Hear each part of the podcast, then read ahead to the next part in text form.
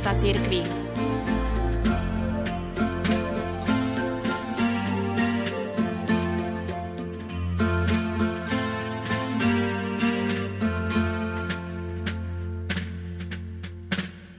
V súčasnosti sme svedkami veľkých spoločenských zmien. Média neraz menia aj pohľad na našu cirkev. Z tohto dôvodu vám ponúkam základné pravdy o poslaní cirkvi a štátu dnes, ktoré vyslovil kardinál Jan Chryzostom Korec v knihe Slova v čeréni.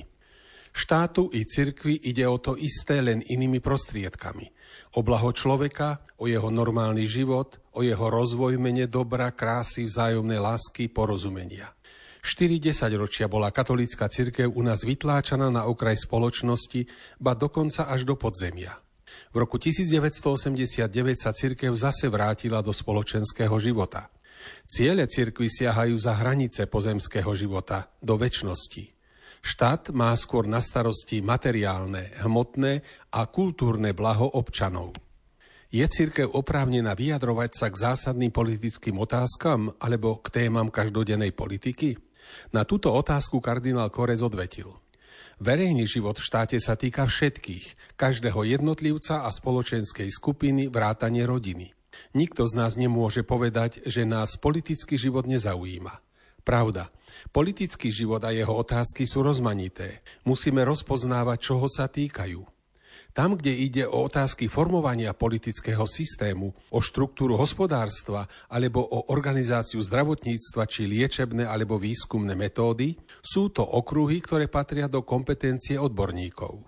Pokiaľ však tieto problémy majú svoj závažný etický rozmer, ktorého posúdenie sa musí v našom kultúrnom priestore opierať o princípy kresťanskej morálky, musí cirkev zaujať jasný postoj pripomenúť kresťanské zásady vývoja národného spoločenstva a domáhať sa ich uplatnenia na úrovni jedinca, národa i občianského spoločenstva. Cirkev musí vedieť analyzovať spoločenské javy a identifikovať ich mravnú výpoveď. Treba rozlišovať také základné a nosné problémy, akými sú napríklad rozvoj hospodárskeho života z hľadiska svedomia, rozvoj kultúry z hľadiska svedomia, desatora z hľadiska evanielia, z náboženského hľadiska. Nemenej dôležitý je rozvoj školstva, výchova detí a dospievajúcej mládeže v rodine, v škole a na pracoviskách, v akom duchu sa vedie a aké ideály v mysli mladých rozvíja. To všetko sú javy a problémy, o ktoré sa církev nemôže nezaujímať, lebo sa týkajú jej záujmu a starostlivosti o ľudí a o budúcnosť sveta. Je nemysliteľné, aby sme snívali a sľubovali občanom a rodinám žiarivú budúcnosť či blaho a pritom sa nestarali o to, aby deti a mládež vyrastali vo fyzicky i morálne zdravej klíme, aby kultúra kultivovala v ľuďoch ľudskosť postavenú na báze kresťanskej lásky k blížnemu, aby sa hospodársky život rozvíjal tak, že sa ujde nielen tým, ktorí majú silnejšie lakte alebo svaly, ale aby sa spravodlivo ušlo aj bezbranejším, čiže chudobným, viacdetným rodinám, všetkým, ktorí majú právny aj morálny nárok na dôstojný ľudský život. To všetko sú otázky, ktoré sa pretriasajú na politických fórach, parlamente, v tlači. Sú to základné otázky, ktoré sa dotýkajú podstaty človeka, jeho dôstojnosti. Otázky, do akej miery dnešný človek zodpovedá stvoriteľskému aktu a naplňa zmysel a účel svojho stvorenia. Sú to nosné otázky politického a verejného života, o ktoré sa cirkev zaujíma od prvopočiatku svojho vzniku. Preto sa cirkev vyjadruje aj k tomu, či sa hospodársky život rozvíja prospešne a spravodlivo a domáha sa aj toho, aby sa napríklad privatizácia robila spravodlivo. Cirkev nemá žiadne kontrolné nástroje, ktoré by jej umožňovali objektívne hodnotiť spoločenské, hospodárske alebo kultúrne javy, ale je odkázaná na informácie, ktoré jej sprostredkujú média. Na Slovensku nám ale chýbajú mechanizmy, ktoré by zabezpečovali pravdivé, objektívne hodnotenie spoločenského, hospodárskeho a kultúrneho diania.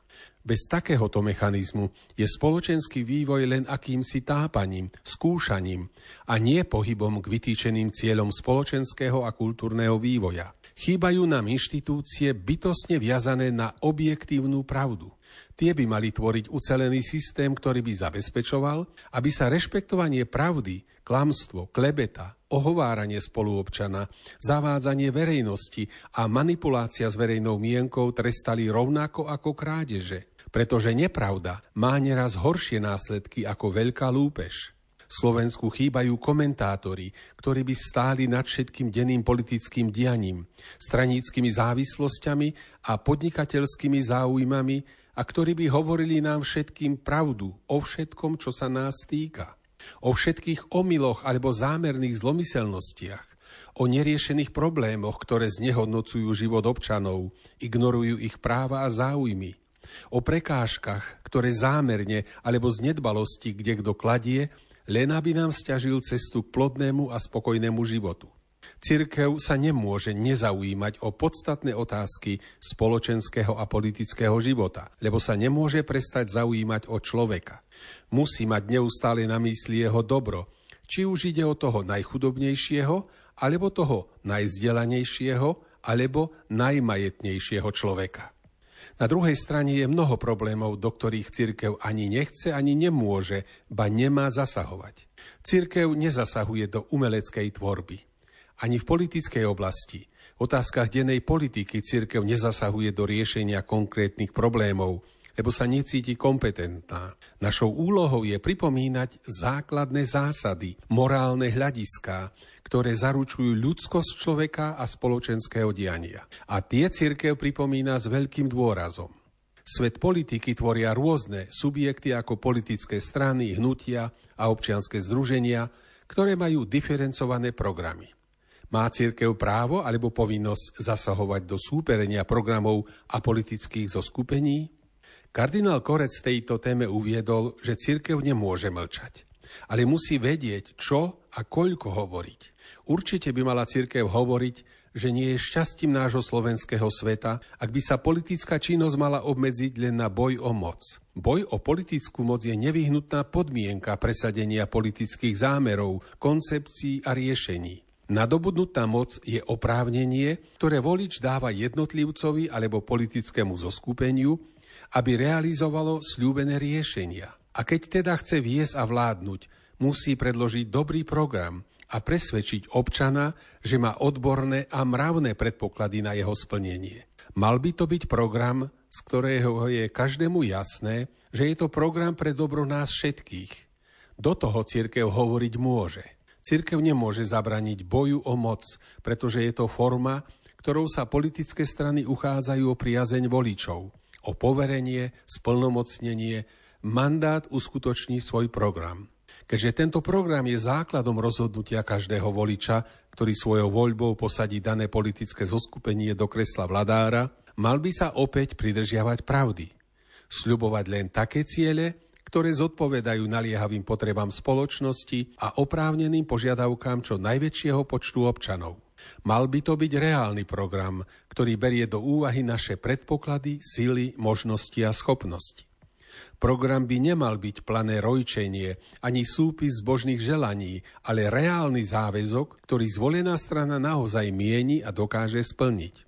Cirkev môže a má hovoriť veriacim, aby sa zaujímali o veci verejné, a to nie len ako postranní pozorovatelia, ale ako občania, ktorí si zvolili politiku ako svoje povolanie. Aby sa na jeho výkon pripravili tak, ako sa niektorí stávajú profesormi alebo technikmi, ekonómami, skrátka, aby sa veriaci špecializovali a formovali na dobrých politikov, či na úrovni samozprávy, alebo ako funkcionári verejnej správy. Lebo politika sa neudeje sama, ale musí ju niekto robiť. A to sa nedá bez prípravy, štúdia a účasti na politickom dianí.